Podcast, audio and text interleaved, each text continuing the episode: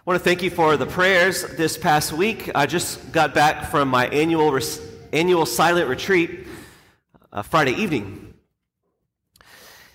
And it was a wonderful week. It's always a, a blessed experience. And a lot of times when I tell people that I'm going on a silent retreat, I often get the response, Oh, Father, I could just never do that. And I usually respond back with saying, Sure, you can. It's human. We all long for and need silence to some degree. But they say, Oh, no, Father, you know, I, I love to talk too much. And what's interesting about a silent retreat is that it's, although it's true you don't talk other than to your spiritual director, it's, it's less about the fact that you're not talking and more about the fact that you're also not listening to all the noise. And I think that would actually be the, the part that would be most uncomfortable for the majority of people. That for this time of retreat, you're not spending time with a screen. And you're not listening to music or podcasts or talk shows. You're not scrolling on your phone. You're not watching shows. And so all you got to do is be with the Lord. Be present to the reality before you. You can walk around, you can, you can pray, you can really do anything, but turning the noise off. That's what makes it silent. And that is what allows our hearts to really encounter the Lord before us. So I had a, a, a beautiful week, and it was uh, very blessed. And, and part of the experience I was able to receive is, is as you enter into the silence, it's both exterior but also interior. And as you enter into that silence, you start to encounter the Lord within you. And as you encounter the Lord within you, there's this joy that starts to blossom. There's this interior peace that starts to resonate deep within your bones. And this is like no other. It can only come from God. And it's a gift that He wants to give each of us. I thought a lot about the fact of my relationship with technology. And I spent some time thinking about how, you know, about two years ago, I got off of social media. And for personal reasons, that was just a really good decision. And it allowed me to, to focus more on my priesthood. But I still have found myself really attached attached to the productivity that technology offers. And I started to believe this lie that the more productive I am, the more powerful I am, and the more good that I can do for God's kingdom. It's all for good reasons. I can do good things for the glory of God, and I can use technology to my advantage, but it's so easy to fall into this trap of self sufficiency, this lie that I have control over my own life. This lie that happiness is in productivity. And what ends up happening is that even when it's for good things, I still get distracted from the Holy Trinity within me. Brothers and sisters, our God dwells inside of us. He longs to abide with us and to stay with us, but so often we are distracted. And we allow ourselves to go anywhere else but to Him. But the true joy and the true peace that resonates within our heart and soul comes from God alone and not from the pleasures of the world. So, what I want to do is reflect a little bit today on St. Paul's second, well, St. Paul's reading Okay, I want to reflect upon the second reading of today's Mass, which comes from St. Paul's letter to the Philippians. You might have noticed at the end of um, that reading, there's that famous passage that, that we often quote a lot from St. Paul. It's, it's very um, quotable, it's very uh, memorable. It, you've probably seen it on billboards or maybe bumper stickers or something. It's that quote I can do all things through Christ who strengthens me. How awesome is that? That's a great, inspirational, encouraging passage that resonates with so many. And usually, whenever we see that written before us, I don't know about you, but usually when I see it, I usually think, okay, that, that usually means like, I can do anything that I've set my mind to. as long as Christ is with me. Like if God is with me, I can do it all. There's nothing that I can't achieve if God is on my side. Something along those lines. And I don't want to take away from that meaning, but I do believe there's so much more that's happening. As usual, whenever you put the text, um, the passage in context, there's so much more going on here.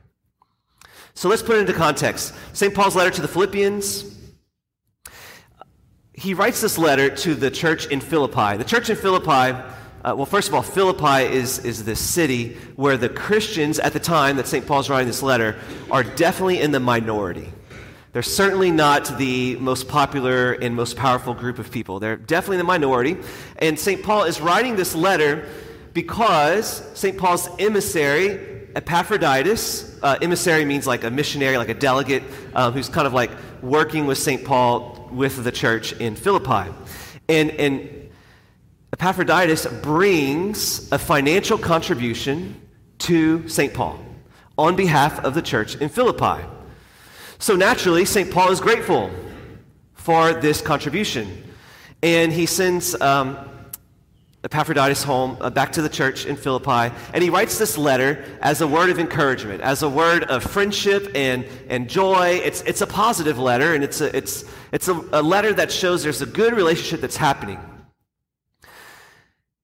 well, at the end of this letter, which is where the, the piece that we got to read today in the second reading, at the end of this letter, St. Paul brings up this whole financial gift that he received. And he thanks them, but he also mentions, he says, You know, I have learned how to live in humble circumstances and in abundance. He goes on, in case that wasn't clear. I have learned how to be well fed and to go hungry.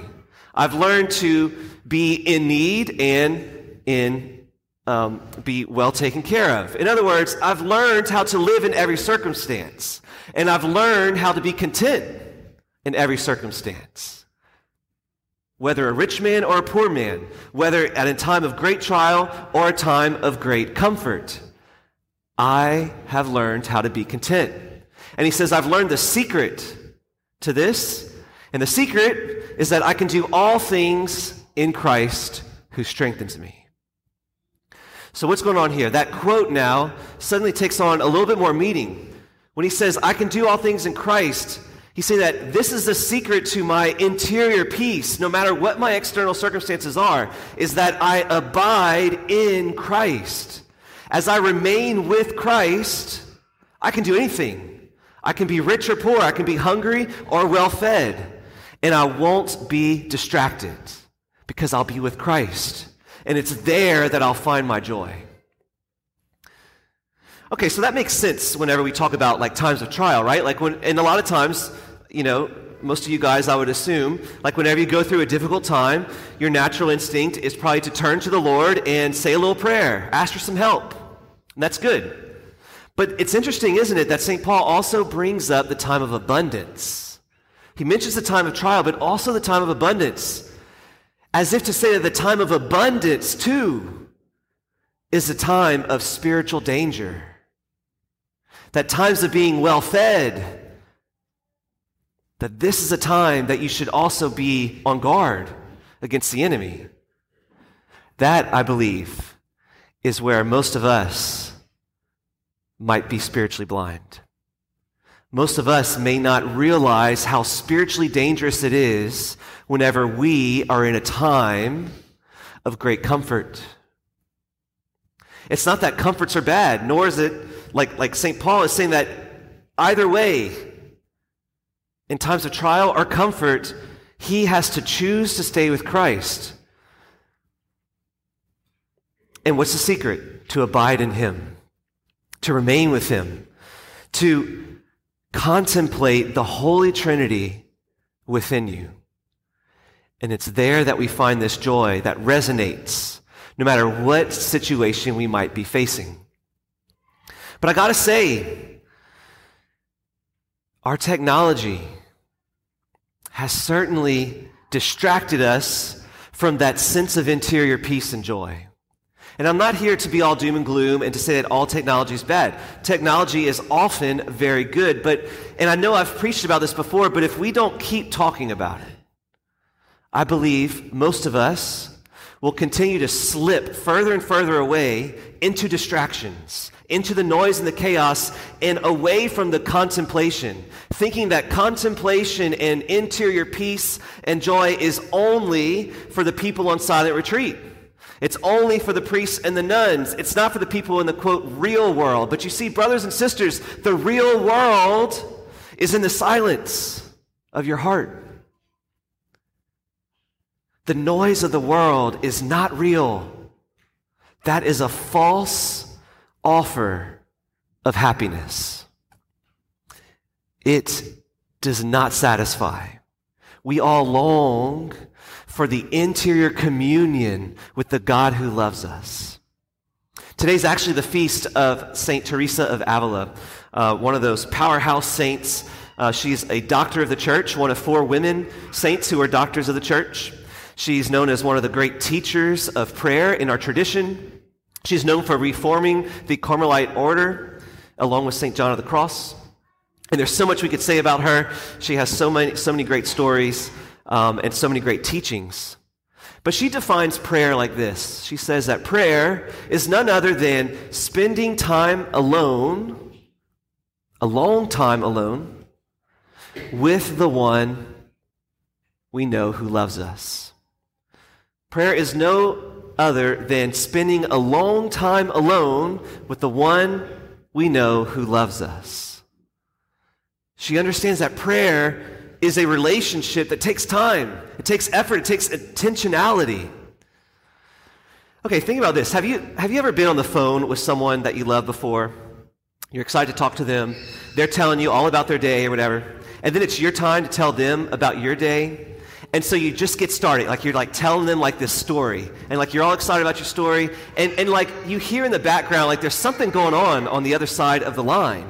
It's like, it's as if they're like, there's like, they're like talking to someone else. Like they're like distracted. And it's, and, and obviously what's happening is that someone else on the other side of the line is like trying to talk to them and they're like whispering and multitasking and trying to do, and you like realize it. And you realize that they have no idea what you're even saying in your story. And then Suddenly you come to the end of your story and they didn't even catch it. And they didn't follow the social cue, so they don't even know how to respond. And they're just kind of like acting like nothing happened and trying to go along with it. I don't know if that's ever happened to you, but that happens to me quite often. I know it kind of sounds little, you know, but there's like a little feeling of rejection.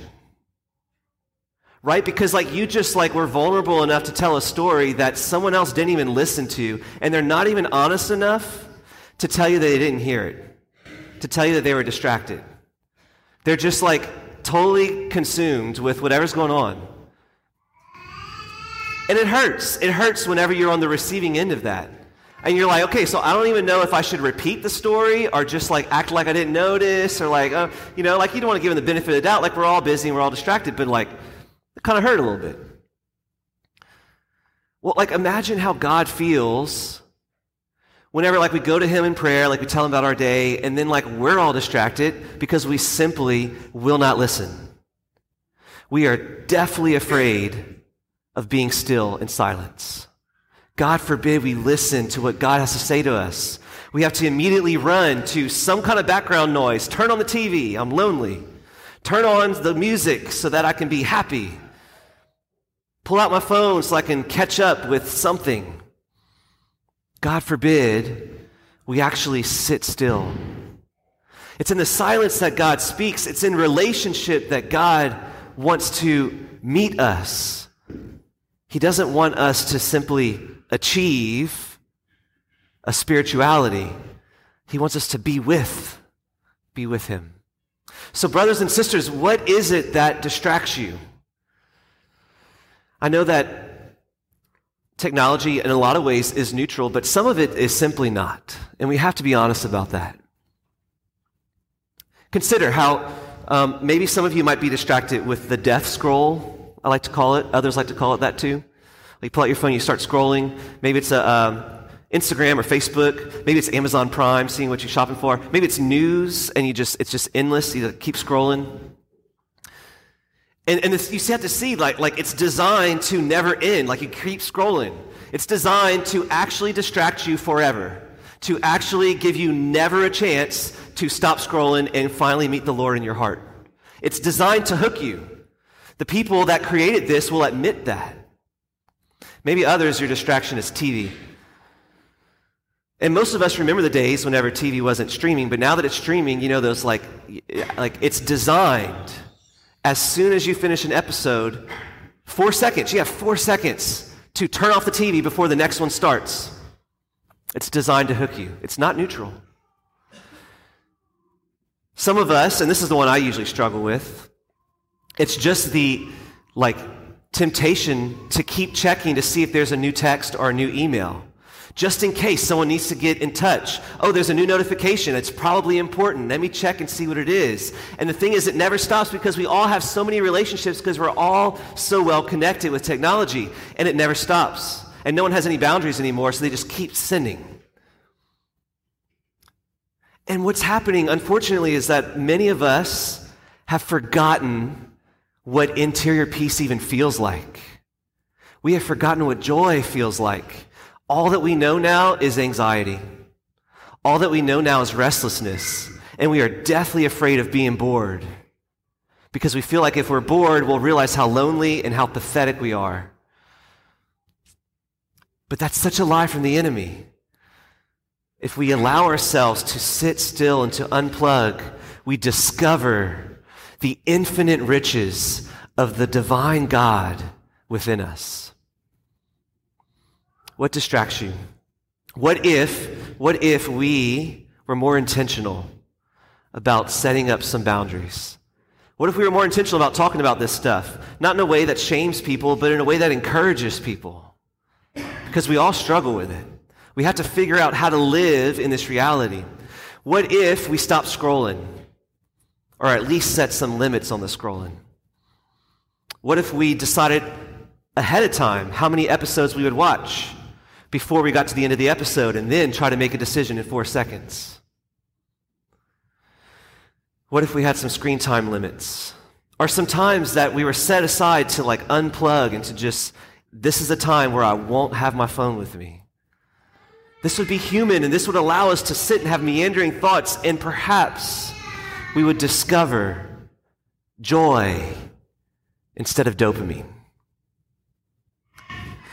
As we continue with this Mass, I just want to invite you to abide with Christ and to ask the Lord to reveal to you perhaps what's one concrete step you can make to discover the God within, to fan the flame within you.